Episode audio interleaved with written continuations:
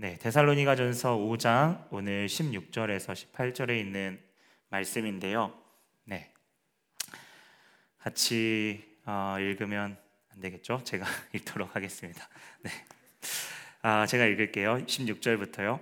항상 기뻐하라, 쉬지 말고 기도하라, 범사에 감사하라. 이것이 그리스도 예수 안에서 너희를 향하신 하나님의 뜻이니라. 아멘. 네. 자, 한번 더 읽어 볼게요. 여러분, 마음속으로 같이 따라해 주세요. 16절부터입니다. 항상 기뻐하라, 쉬지 말고 기도하라, 범사에 감사하라. 이것이 그리스도 예수 안에서 너희를 향하신 하나님의 뜻이니라. 아멘. 네, 재림을 기다리는 성도의 삶이라는 제목으로 여러분과 하나님의 말씀을 네, 나누려고 합니다. 아, 우리는 살아오면서 많은 시험들, 수많은 시험을 치르게 됩니다. 제가 알기로는 연말을 앞두고 또 시험과 레포트로 열심히 달리고 있는 지체들이 네, 있는 줄을 알고 있습니다. 어, 중요한 시험, 어려운 시험을 치를수록 더 긴장하고 우리가 더 준비하게 되는데요. 그래서인지 시험이라는 이야기를 꺼내면 여러분과 나눌 몇 가지 공감되는 부분이 어, 있을 줄 압니다. 네, 이를테면 시험 기간에 하는 뭐 게임이나 넷플릭스가 그 어떤 때보다 가장 재미있죠. 그리고 얼마 남지 않는 시간을 바라보면서 우리는 이제 후회하게 됩니다. 어떻게든 막바지에 무엇인가 발버둥은 쳐야 되겠고 해서 열심히 벼락치기를 이제 하면서 시험을 보게 되는데요. 네, 결과는 당연히 좋지 않습니다. 아, 우리는 이러한 방법이 미련한 줄 알지만 당장 시험에 대한 스트레스가 너무 크기에 그러한 아, 긴장감을 낮춰줄 그 즐거움을 찾습니다. 하지만 마음 한켠에서는 동시에 이런 마음이 들죠. 시험이나 이런 기회가 다시 한번 주어지면 똑같은 실수를 하지 않고 차근차근 단계로서 지혜롭게 이것들을 준비해 나아가야겠다라고 하는 그런 다짐 또한 우리 마음 깊은 한켠에 이제 하게 되죠. 무엇이 지혜로운지를 우리는 알고는 있습니다. 여러분 변이 바이러스가 계속 나오는 이러한 시기 가운데 우리에게는 한편으로는 코로나 바이러스에 대한 감염에 대한 긴장도 느끼면서 동시에 이것이 언제 도대체 끝날 것인가에 대한 답답함이 우리 마음 가운데 내재되어 있습니다. 이러한 답답함이 커져가고 우리네 소망이 보이지 않을 때에 어, 우리가 쉽게 느끼는 감정은 삶에 대한 어, 무기력함과 우울감을 느끼게 되죠. 그러한 우리에게 어, 그러한 사람들에게 감사와 기쁨을 논하고 이야기하는 것은 때로는 사치로 느껴지기도 합니다. 어쩌면 오늘의 말씀의 이 명령 하나하나가 처음 내 마음에 닿을 때 내 삶과 진솔하게 마주했을 때 이 말씀이 마주했을 때 그 온도는 차갑게 느껴질 수도 있는데요. 하지만 가장 어두운 순간에도 빛이 비치면 금세 밝아지는 것처럼 오늘도 소망 되시는 구주 예수께 더 가까이 나아가는 시간이 되기를 간절히 원합니다.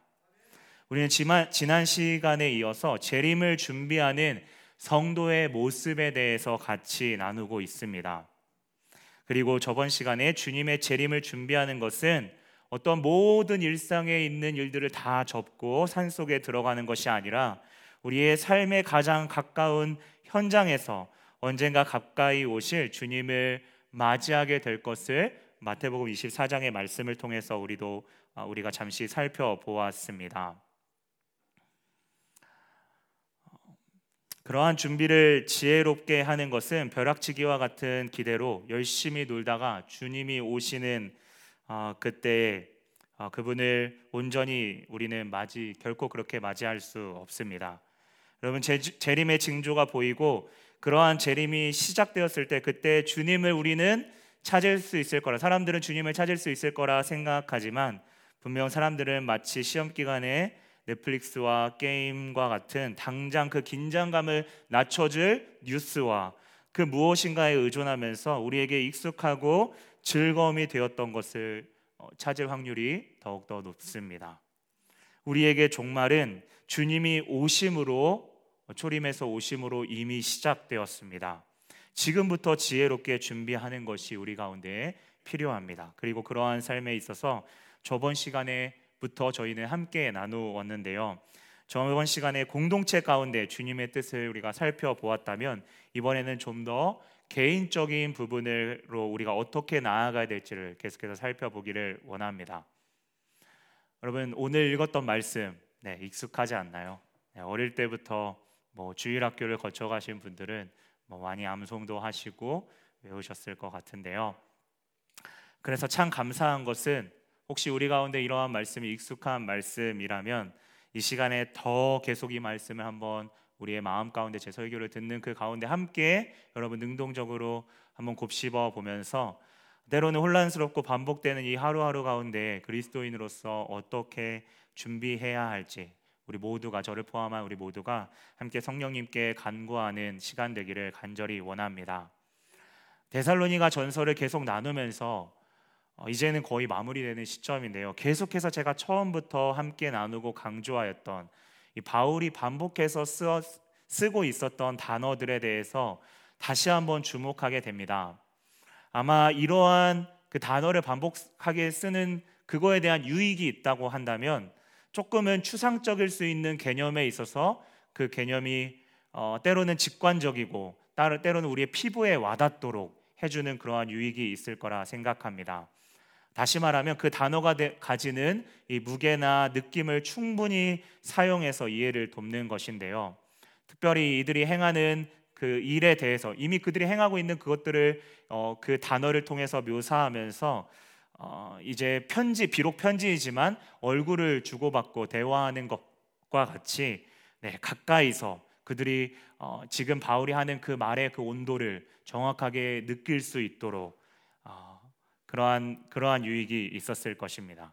그 내용은 바로 믿음과 사랑과 소망 조금은 수상적일 수 있지만 그러한 믿음과 사랑과 소망에 대한 내용인데요.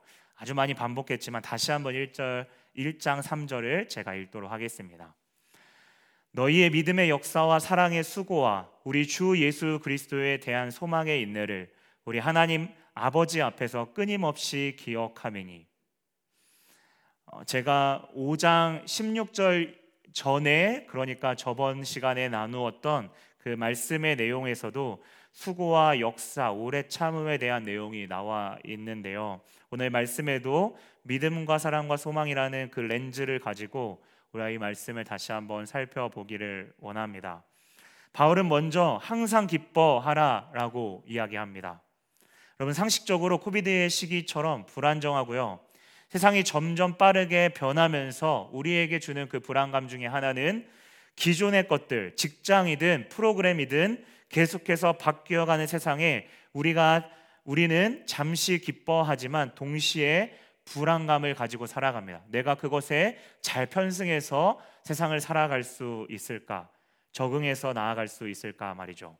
잠시 기뻐할 수 있지만 항상 기뻐하기는 힘듭니다. 여러분 새로운 어떠한 편리함이 있어서 우리에게 잠시 기쁨을 줄 수 있지만 여러분 곰곰이 생각하면 항상 기뻐하기는 쉽지 않습니다. 하지만 오늘 믿음이라는 렌즈는 우리가 무엇으로 인해 기뻐하며 그렇게 기뻐할 수 있는 이유에 대해서 다시 한번 기억하게 합니다. 데살로니가 성도들에게 믿음은 당시 사람들에게 이렇게 표현되었습니다. 이것도 많이 언급했지만 다시 한번 읽어볼게요. 1장 8절에 너희의 믿음의 소문에 관해서 들었다고 이야기하면서 9절에 그들이 우상을 버리고 하나님께로 돌아와 살아계시고 참되신 하나님을 섬기는 것이다. 라고 말했습니다. 여러분 데살로니가 성도들에게 선은 분명했습니다. 그들은 철저히 그들이 벼려야 될 것을 알았고 오직 무엇을 의존해야 되는지를 알았습니다. 그들에게 항상 기뻐하라는 권면이 온전히 받아들일 수 있는 이유가 있다면 그들 가운데는 다른 사람들과 달리 믿음이 있었기 때문입니다. 그들에게 우상을 버릴 때 그들에게 오직 하나님을 예배하는 그 하나님만이 그들의 예배의 대상일 때 그들은 믿음으로 반응하며 계속해서 나아갈 수 있었습니다. 여러분 그렇다면 그들에게 우상을 버리는 무게는 어느 정도였으며 그들은 어떠한 상황 가운데 살고 있었나요? 아, 제사로니가 서두를 이야기하면서 이러한 내용들을 나누었는데요. 제사로니가 성도들에게 믿음이란 단순히 지식으로 알고 있는 그런 동의 정도가 아니었습니다. 마치 모세 시대에 광야에서 어, 그 전에 이미 있었던 애굽의 그 모든 세계관을 다 버리고 그 사막에서 철저하게 아무것도 없는 가운데에서 하나님을 의존하는 것을 배우듯이 오직 주 예수 그리스도를 믿는 그것을 선택하는 것이었습니다. 데살로니가 성도들에게는 어제까지 회당에서 울고 웃었던 그 유대교에 있는 사람들 어, 그 동족들의 이제는 배신의 소리를 들어야만 했고 그 괴롭힘과 더불어서 이제는 어, 당시에 그냥 조용히 살고 있으면 그냥 넘어가는 그냥 안전하게 살아가려면 눈 감고 따라가야 했던 어떤 로마 황제의 숭배를 거부하면서 그로 인해서 그냥 가만히 있으면 겪지도 않아 않고 그렇게 사회적이나 경제적으로 고립되지 않는 그것들을 스스로 선택하고 그러한 상황 가운데 주님을 믿는 것이었습니다. 그러한 길을 먼저 가고 있었던 바울이 여러분 감옥에서 빌립보 성도들에게 보낸 편지에 이렇게 이야기합니다. 오늘 찬양에도 나와 있어요. 주 안에서 항상 기뻐하라. 내가 다시 말하노니 기뻐하라.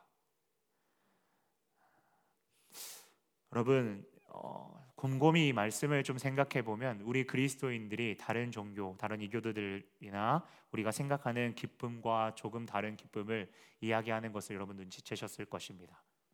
우리는 보통 무엇인가를 얻는 기쁨으로 살아갑니다. 자신이 가지고 있었던 그 소비나 얻고 이해하고 싶었던 어떤 지식을 가질 때 세상에 그 무엇인가를 얻는 기쁨으로 살아갑니다. 여러분 우리의 기도도 마찬가지. 그것들을 위해서 보통 기도하게 되죠.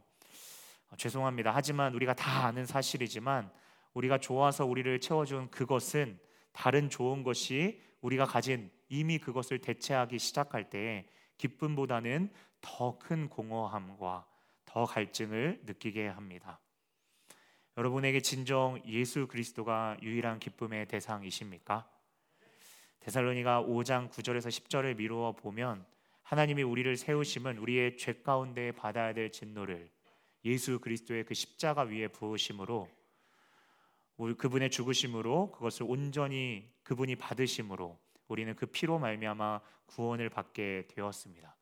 그분의 그 사랑, 예수 그리스도의 사랑을 어, 알때 우리는 기뻐할 수 있는데요. 어, 이 사랑과 그 십자가의 사랑과 기쁨을 어, 조화롭게 예수님께서 이렇게 말씀하셨습니다. 요한복음 15장 9절에서 11절입니다. 아버지께서 나를 사랑하신 것 같이 나도 너희를 사랑하셨으니 나의 예수 그리스도의 사랑 안에 거하라. 내가 아버지의 계명을 지켜 그의 사랑 안에 거하는 것 같이 너희도 내 계명을 지키면 내 사랑 안에 거하리라. 내가 이것을 너희에게 이르면 내 기쁨이 너희 안에 있어 너희 기쁨이 충만하게 하려 함이니라. 여러분 온전히 순종하신 그 계명의 꽃은 우리가 알고 있는 십자가의 순종입니다. 십자가의 그 사랑 안에 거할 때 오늘 성경은 예수 그리스도 직접 말씀하셨습니다. 내 기쁨이 너희 안에 있어. 그 사랑 안에 온전히 거할 때에 그 사랑 안에 온전히 너희가 잠기며 그 사랑에 어떠한 무게를 가지는지 너희가 깊이 묵상할 때에 너희가 그 기쁨이 마르지 않는 그 기쁨이 충만한 그 기쁨이 너희 가운데 있을 것이다. 주님 우리 가운데 약속하셨습니다. 그리스도의 그 죽기까지 포기하지 않는 우리에 대한 그 십자가 사랑이 우리 가운데 온전히 머물 때 우리는 온전히 기뻐할 수 있습니다. 그분을 진정으로 믿는 것은 그분을 그분과 결혼처럼 마치 부모님과의 자녀와의 마치 관계처럼 온전히 그분과 관계 맺는 것입니다. 여러분 바울은 계속해서 쉬지 말고 기도하라 명령합니다. 어, 이것은 제가 데살로니가 전서 처음에 어, 제가 나누었던 사랑의 수고와 같이 쉽지 않는 것인데요. 어, 저번 시간에도 나누었지만 마귀는 우리에게 지금도 기도의 능력은 알지만 행하지 않도록 많은 바쁨과 핑계로 합리화하며 기도의 시간을 점차 멀리하기를 멈추기를 그렇게 일하고 있습니다. 그렇게 기도의 중요성이 우리의 인식 가운데 점점 사라지기를 이렇게 애쓰는데요. 어, 이 시기는 여러분 데살로니가 5장 8절 계속해서 반복해서 언급하지만 영적인 전투의 시기입니다. 그 전쟁 시기에 주님은 하늘에서 우리를 위해 기도하면서 여러분 전쟁 시에 쓰이는 무전기를 들고 계시는데요. 전쟁에서 이기려면 지휘관의 그 통제실에 있는 명령을 잘 따라야 합니다. 내 경험에 의존해서 전쟁에 임하는 병사가 있다면 얼마나 무지하고 어리석은지 모릅니다. 우리는 우리의 기대를 채워줄 무언가를 위해서 우리가 자꾸 요청하며 무전기에 대고 이야기하는 것이 아니라 지금도 하늘 무전기에서 들리는 가장 지혜로운 하나님의 소리에 우리는 집중해야 될 것입니다. 그런데요, 내 안에 내 것으로 가장 가득 차 있으면 여러분 무전기에도 가끔 치 하면서 잡음이 생기죠. 하나님의 소리가 들리지 않습니다. 우리가 정말 주님이 우리의 왕이시며 우리가 의지해야 될 유일한 대상이심을 진정으로 인정한다면 우리는 쉬지 말고 그분께 기도해야 합니다. 여러분 여기서 쉬지 않는다는 것은 끊임없이 기도한다는 것을 이야기하는데요. 이것이 무엇인가 24시간 동안 기도만 하라는 말씀, 여러분 다른 일들을 다 팽개치고 기도만 하라는 말씀이 아니라는 사실을 여러분 이미 알고 계실 것입니다. 여러분 하지만 저는 더 역설적으로 그래서 더 강조하고 싶은 쉬지 말고 여러분 기도하셔야 됩니다라고 강조하고 싶은 것은요. 우리의 기도를 쉬게 멈추게 하는 것들이 곳곳에 있기 때문입니다. 여러분 우리의 기도를 쉬게 하는 것 중에 하나는요. 바로 기도의 응답입니다. 목사님 기도의 응답 너무 감사한 거 아닌가요? 그것이 기도의 기도를 쉬게 하는 건가요? 기도의 응답이요? 라고 저에게 물을 수 있, 있는데요.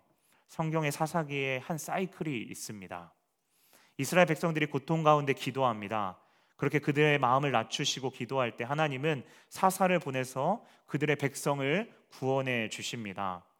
하지만 거기서 그들은 하나님을 더욱더 섬기며 하나님께 나아가야 하는데 그 축복 가운데에 하나님을 떠나고 또 다른 죄를 짓습니다. 여러분, 여러분의 기도의 응답이 여러분의 기도를 쉬게 할 수도 있다는 사실입니다. 여러분 장난감을 사주기 전에는 아이의 시선이 아빠에게 의존합니다. 아빠 장난감 사주세요. 아빠에게 계속 의존하죠. 그런데 장난감을 사주면 아이의 시선이 어디로 가나요? 아빠에게 머물지 않습니다. 장난감에 의존합니다. 여러분 반대의 경우도 있습니다. 우리는 기도를 하다가 잠시 기도하다가 우리의 기대했던 것이 이루어지지 않고 그 시간표의 한계를 넘어설 때에 기도를 멈추게 됩니다. 그리고 그 사이에 행해지는 바쁜 시간들은 더더욱 하나님과의 관계를 멀어지게 하는데요. 우리의 기도가 쉬지 않게 하는 것은 제가 극단적으로 표현했던 여러분 어쩌면 우리의 현상에 주목하는 것이 아니라 그 가운데 기도의 대상인 하나님께 우리는 주목하여 나아갈 때 우리의 기도가 쉼, 쉼 없이 나아갈 수 있습니다. 여러분 믿음의 선진들을 보면 기쁠 때나 슬플 때나 가난할 때나 부할 때나 어느 순간에도 하나님과 대화하였습니다. 그것은 하나님이 어떠한 분이신지를 충분히 아는 데에서 나오는 의존이었습니다. 내 삶에 복이 있을 때에도 그것을 허락하신 분이 오직 주님이라는 그 사실을 더 간절히 붙들었습니다. 그리고 고난으로 곧바로 응답하심이 없으시며 낮추실 때에도 주님은 그 길 가운데 계시다는 그 사실을 그 가운데 알았습니다. 성경은 그것에 대해서 하나님의 신실하심에 대해서 이야기하는데요. 제가 말했던 이 이야기들의 그 모습들을 단면적으로 한 성경의 기도의 내용을 여러분과 함께 나누고 싶습니다. 한나의 기도입니다. 사무엘상 2장 7절에서 8절입니다. 가난한 자를 진토에서 일으키시며 빈궁한 자를 거름더미에서 올리사 귀족들과 함께 앉게 하시며 영광의 자리를 차지하게 하시는도다. 땅의 기둥들은 여호와의 것이라 여호와께서 세계 위에 그것들을 세우셨습니다. 세우셨도다. 그가 그의 거룩한 자들의 발을 지키실 것이요 악인들을 흑암 중에서 잠잠하게 하시리니 힘으로는 이길 사람이 없음이로다. 여러분 하나님께서 그 기도의 그 어떠한 상황 가난하거나 부하거나 그 낮은 진토의 그런 순간 가운데서도 하나님 여전히 그 하나님의 그 자녀들의 백성들의 발을 붙드시는 지키신다는 그 사실을 한나의 고백을 통하여 우리는 고백할 수 있습니다. 여러분 우리가 낙심하지 않고 쉬지 않며 쉬지 않고 기도할 수 있는 것은 우리의 모든 순간이 바로 하나님의 주권 안에 오늘 한나의 기도처럼 하나님의 주권 안에 있음을 고백할 때입니다. 이것은 내가 잠시 하나님의 곁을 떠났더라도 그것을 기억할 때 바로 재빨리 내가 있어야 될 그 자리를 알고 돌이켜서 그분의 임재를 잠잠하게 구하는 것입니다. 내가 쉬지 않고 기도하는 것은 단순히 인간적인 불안함을 잠식시키려고 하는 것이 아니라 기도를 통해서 하나님의 주권이 나의 그 모든 어떠한 상황 가운데서도 있음을 믿음의 눈으로 볼 수 있는 그 귀한 시간이 바로 기도의 시간이기 때문입니다.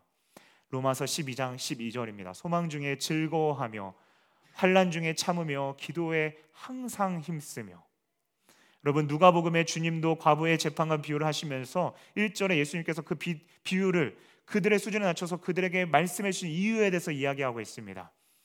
오늘 찬양에도 나왔죠. 항상 기도하고 낙심하지를 말기를 바라며 주님은 하신 비유였습니다.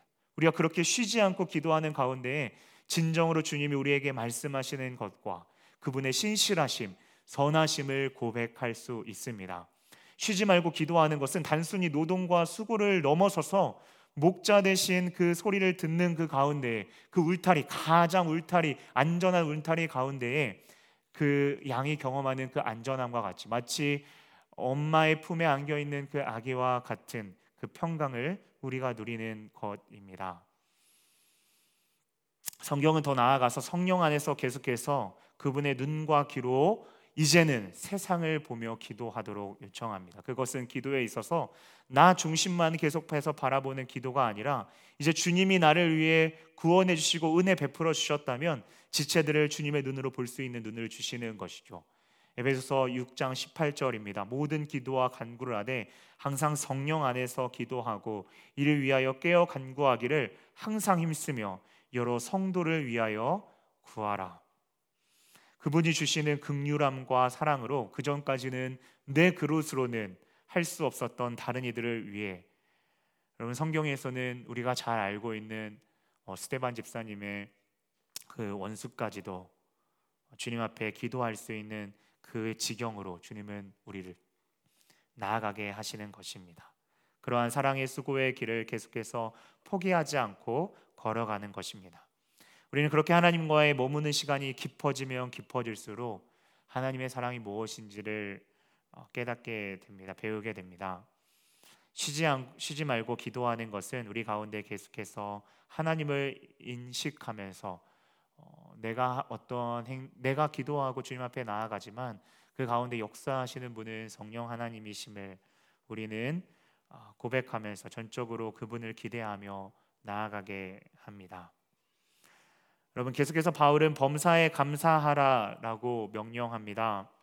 여기서 감사 앞에 단어가 범사에 영어로는 all circumstances 그렇죠? 모든 상황 가운데 감사하라는 것입니다. 감사할 수 있는 상황에서만 아니라 극단적으로 절망적인 상황에서도 감사라는 명령입니다. 우리가 감사를 잃어버리는 순간들이 있습니다. 성경의 많은 부분에 있어서 우리의 마음이 높아질 때에 내 능력으로 어느 정도 했는데 그것이 인정받지 못할 때 감사를 잃어버립니다. 여러분 극단적으로는요 가인의 제사가 그렇습니다.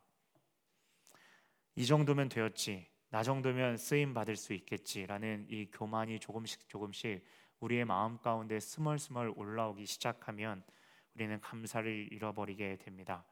내가 중심이 될 때에 여러분 감사는 점점 사라집니다.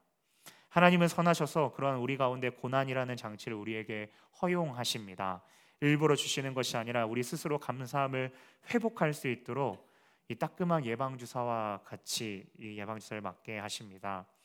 때로는 이러한 시간들이요 감사는 이러한 감사까지 나아가는 이러한 시간들이 어, 제가 믿음과 사랑 이제는 소망, 인내, 소망의 인내함처럼 오래 기다리는 길이기도 합니다. 하지만 우리는 그러한 길 가운데 내가 기대하는 것을 채워짐으로 인한 그러한 감사보다 그러한 고난 끝에서 하나님이 공급해 주시는 참된 그 길 가운데 감사하게 됩니다. 우리가 주일마다 여러분 인물에 관한 설교를 듣고 있어요. 어, 아마 어, 저번 주나 아니면 저저번 주에 빠른 셀들은 이 인물에 대해서 여러분 어, 들으셨을 텐데요. 바로 요셉 이야기를 조금 짧게 나누려고 합니다. 그럼 요셉 이미 다 그 셀 리더를 통해서 오버뷰로 다 들으셨고 또 요셉에 대해서 알고 있기 때문에 네, 그 39장을 다시 한번 상기시키면서 한번 같이 좀 나누고 싶습니다. 기억하고 싶습니다. 요셉은 본래 야곱의 아들 중에 가장 아버지에게 사랑받는 자녀였습니다.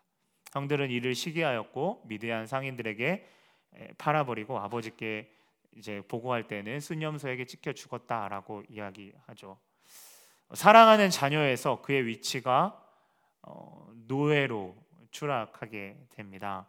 하지만 성경은 그렇게 종으로서 삶이 추락한 그의 모습에 대해 그가 형통한 자라고 이야기합니다. 여러분 그 이후에 그러면 모셉이 요셉이 좀 더 형통해졌을까요? 어, 주인의 아내에게서 저 히브리 노예가 나를 강간하려 했습니다라고 하는 그런 누명을 쓰고 이제는 노예에서 어, 죄수들이 있는 감옥으로 가게 됩니다. 하지만 여전히 성경은 그가 형통한 자라고 소개합니다. 여러분 요셉이 형통했다면 상황이 조금씩 조금씩 더 나아져야 하는데 점점 막혀가는 모습을 봅니다. 하지만 성경은 분명 그가 형통한 자라고 밝히는데요. 성경은 그 형통함에 대해서 이 앞에 수식어를 붙입니다. 여호와께서 그와 함께 하심으로 여호와께서 그와 함께 하심으로 그가 형통하였다라는 말을 붙입니다. 상황은 점점 안 좋아지지만 그 안에서 요셉은 하나님의 함께 하심과 그 가운데 은혜를 누렸습니다. 비록 종이었지만 그는 주인의 가정의 총무를 맡아 그의 소유를 다 위탁받은 그러한 신뢰를 받았던 사람이었고 감옥에서는 간수장이 그의 손에 맡기는 그 무엇인가를 살펴보지 않을 정도로 성경의 재반 사물을 다 맡게 합니다. 성경은 요셉이 뛰어나서가 아니라고 말합니다. 여호와께서 요셉과 함께 하셨기 때문이라고 분명히 말합니다. 여러분 모든 상황에서 하나님이 함께 하시는 것을 아는 사람은 그분의 신뢰 가운데에 감사의 고백을 드릴 수 있습니다. 더 낮은 상황이어도 여호와께서 나와 함께 하시니 나는 형통한 사람임을 아는 것입니다. 그분의 자녀를 알기 그분의 자녀임을 알기에 그분이 누구신지를 신뢰하기 때문에 고백하는 거죠. 여러분 골로새서 2장 7절을 한번 여러분과 나누고 싶습니다. 그러므로 너희가 그리스도 예수를 주로 받았으니 그리스도 안에서 행하되 그 안에서 예수 그리스도 안에서 뿌리를 박음으로 그분으로 인하여 세우심을 받아 교훈 받은 대로 믿음에 굳게 서서 감사함을 넘치게 하라. 3장 15절입니다. 그리스도의 평강이 너희의 마음을 주장하게 하라. 너희는 평강을 위하여 한 몸으로 부르심을 받았으니 너희는 또한 감사하는 자가 되라. 여러분 사랑하는 여러분, 그리스도가 나의 마음 을 온전히 주장하도록 그분께 주권을 내어 드릴 때 우리는 감사할 수 있습니다. 주님이 그 이 순간에도 함께 하심을 알고 신뢰할 때 하나님과 함께하는 그 가운데에 분명 힘들고 충분히 우리 가운데 슬퍼하고 애통해 할 수 있습니다. 하지만 그 끝에 감사의 기도를 올려 드릴 수 있는 것입니다. 왜냐하면 시절을 조차 과실을 맺게 하시는 분은 오직 여호와 하나님이시기 때문입니다. 때로는 지루한 이 시기에 그분을 더 신뢰하면서 감사함으로 나아갈 수 있는 그 기회의 시간이 우리의 때로는 인내함으로 나아가는 그러한 지금 우리의 이러한 순간들이라는 사실입니다. 그분의 신뢰를 신뢰 가운데 의지하며 나아가는 그 진실한 경험들을 할 수 있는 주님이 허락하신 기회의 시간입니다. 여러분 성경의 많은 믿음의 선배들이 감사할 수 없는 순간에 감사를 경험하며 고백하며 나아갔습니다. 그 가운데 진실된 하나님을 그들은 무엇보다 만났습니다. 어쩌면 어, 그들이 경험했던 그 축복과 그것은 어, 히브리서에 있는 말씀을 제가 어, 수예배에서도 전에 같이 나눴던 것처럼 그들이 그, 감, 그 응답을 통해서 그 가운데 가까이 계시는 하나님을 경험했다는 것입니다. 그분을 아는 것, 그 모든 것들을 다 어, 가졌다고 고백하는데요. 저는 어, 지금 읽어드릴 이 말씀을 읽을 때마다 저는 어, 나이도 연소하고 경험도 많지 않기 때문에 이 고백을 내가 주님 앞에 올려드릴 수 있을까? 항상 이 고백을 읽을 때마다 또 묵상할 때마다 주님 앞에 이 고백을 드릴 수 있을까라는 그때 많이 마음이 위축되기도 하고 하나님 하지만 이 고백을 드릴 수 있는 저의 저의 모습이 되도록 하나님 극률이 여겨달라고 하는 그 마음을 가지고 오늘 바울의 그 믿음의 선배 고백을 여러분과 좀 나누고 싶습니다. 어, 고린도후서 6장 4절에서 10절에 있는 말씀을 제가 봉독하겠습니다. 오직 모든 일에 하나님의 일꾼심, 일꾼으로 자천하여 많이 견디는 것과 환란과 궁핍과 고난과 매 맞음과 갇힘과 난동과 수고로움과 자지 못함과 먹지 못함 가운데서도 깨끗함과 지식과 오래 참음과 자비함과 자비함으로 반응했으며 성령의 감화와 거짓이 없는 사랑과 진리의 말씀과 하나님의 능력으로 나아갔고 의의 무기를 좌우에 가지고 때로는 영광과 때로는 욕됨으로 그러한 것들을 받으며 그러했으며 악한 이름과 아름다운 이름으로 그러했느니라 우리는 속이는 자 같으나 참되고 무명한 자 같으나 유명한 자요 죽은 자 같으나 보라 우리가 살아 있고 징계를 받은 자 같으나 죽임을 당하지 아니하고 근심하는 자 같으나 항상 기뻐하고 가난한 자 같으나 많은 사람을 부유하게 하고 아무것도 없는 자 같으나 모든 것을 가진 자로다.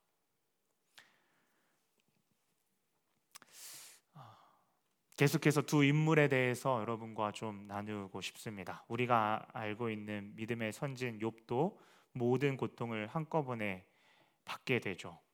여러분 우리가 어느 정도이면 하나님께 감사할 때 요셉도 그러했고요. 욥도 전입가경이라고 하나요? 계속 그 닥치는 겁니다. 요백에는 가축들이 다 뺏기고 종들이 칼로 죽임을 당하고 천재지변이 일어나서 양떼와 종들이 다 죽고 다른 이방인들로부터는 약대를 뺏기고 종들이 또 죽었습니다. 사랑하는 자녀들이 큰 아들의 집에서 요백 큰 아들의 집에서 모였는데 그 강풍이 밀려와서 집이 다 무너져서 죽었습니다. 그 가운데 욥이 1장 20절에서 22절입니다. 욥이 일어나 겉옷을 찢고 머리털을 밀고 땅에 엎드려 예배하며 이르되 내가 모태에서 알몸으로 나왔은즉 또한 알몸이 그리로 돌아가올지라. 주신 이도 여호와시오. 거둔 이신 이도 여호와이시오니. 여호와 이름이 찬송을 받으실지니이다 하고 이 모든 일에 욥이 범죄하지 아니하고 하나님을 향하여 원망하지 아니하니라. 여러분 우리의 삶에 어쩌면 감히 입에 담을 수 없는 순간들, 터널들 그 끝에도 우리의 이러한 감사의 고백이 우리 가운데 진실되게 고백되어지기를 간절히 원합니다. 여러분 한 명을 더 여러분과 좀 나누고 싶은데요. 다윗입니다. 다윗은 평생에 그의 소원이었던 하나님의 성전을 짓고 싶은 꿈을 꿉니다. 하지만 하나님께 거절받게 됩니다. 전쟁에서 피를 흘렸기 때문인데요. 이렇게 이야기할 수 있었을 것 같아요. 하나님, 어, 이 전쟁 어쩔 수 없이 하신 거 하나님 알고 있잖아요. 하나님 그리고 제가 하나님의 성전 하나님 얼마나 사랑하는지 알고 있잖아요. 이렇게 말할 법도 한데 그는 그 거절 이후에 성전을 재료만 준비하는 여러분 영광의 자리에 서지 못하고 열심히 그냥 수고만 하는 그 자리에 있어서 이러한 고백들을 이야기합니다. 역대상 29장 13절입니다. 우리 하나님이여 이제 우리가 주께 감사하며 주의 영화로운 이름을 찬양하나이다. 나와 내 백성이 무엇이기에 이처럼 즐거운 마음으로 드릴 힘이 있었나이까? 모든 것이 주께로 말미암사오니 우리가 주의 손으로 받은 것을 주께 드렸을 뿐이니이다.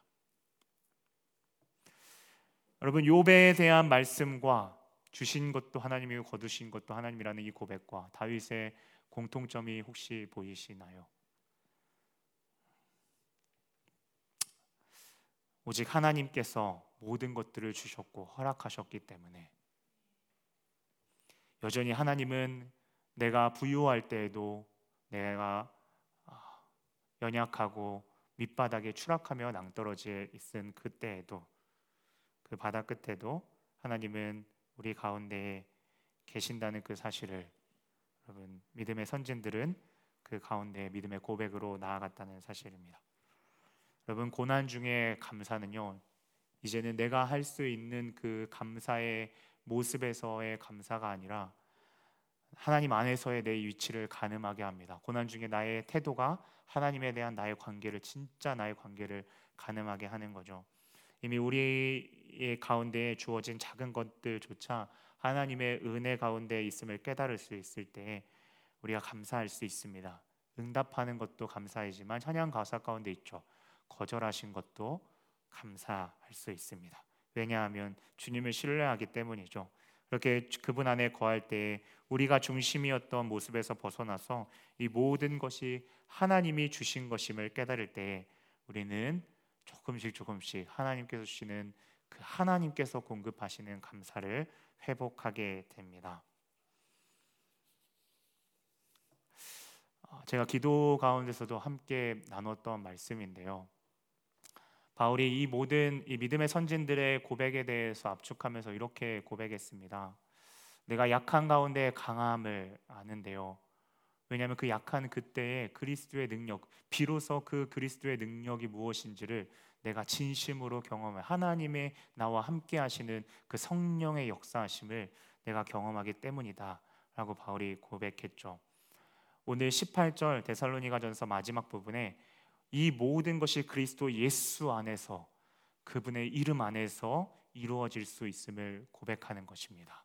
그리고 데살로니가 4장 3절의 말씀처럼 그것이 하나님의 뜻, 하나님의 뜻은 4장 3절에 거룩함이라고 되어 있습니다. 거룩함은요, 하나님의 백성으로 구별된 그리스도인이 다른 사람들과 다르게 하나님과의 관계가 무엇인지 알고 그분과의 의존하는 그 가운데의 그 기쁨과 그분과 함께하는 그, 그, 그 기쁨, 참된 기쁨과 그 평강을 우리, 우리 그리스도인들이 누리기를 하나님의 뜻이 그 가운데 있음을 오늘 이야기하며 우리 가운데 어떻게 살아가야 될지를 구체적으로 어, 이야기해 주는 것입니다.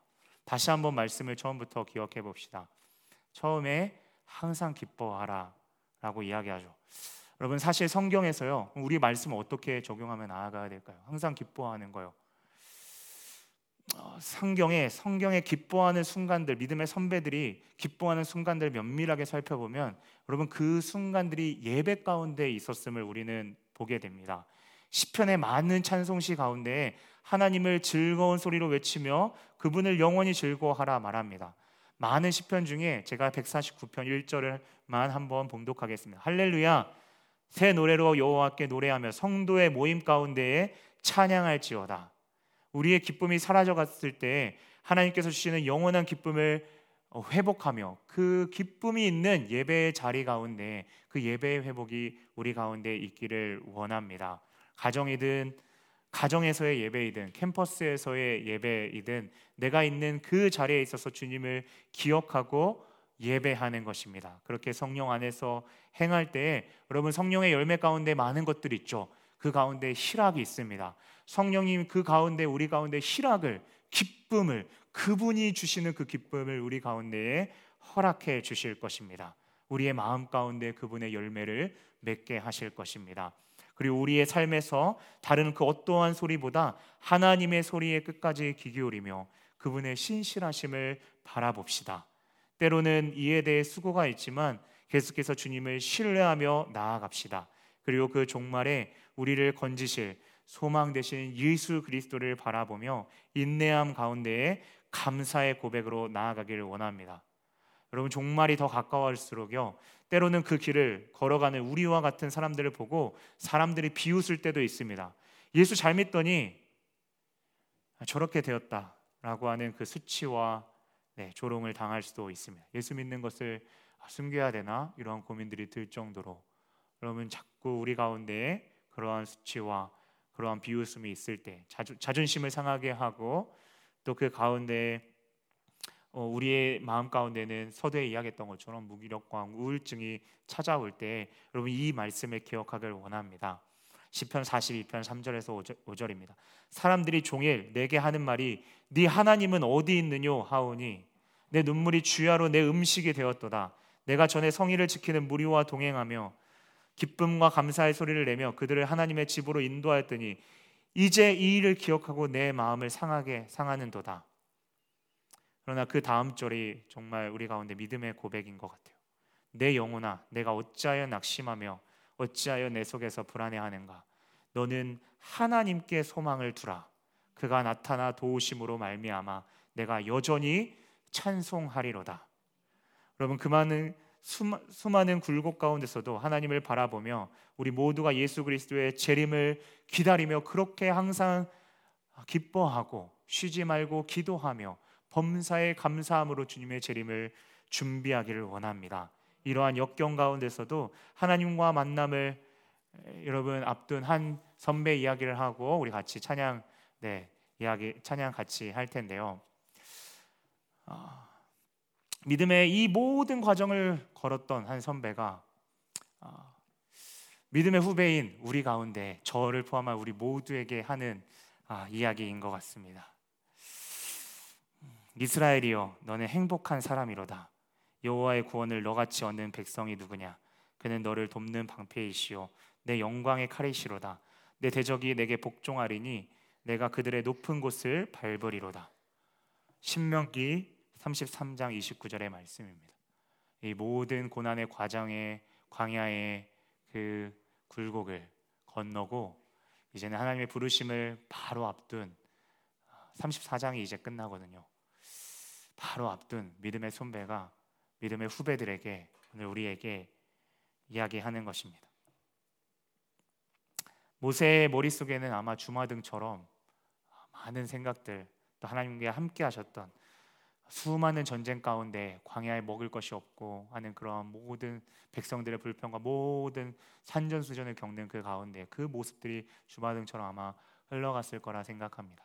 하지만 모세가 바라봤던 것은요.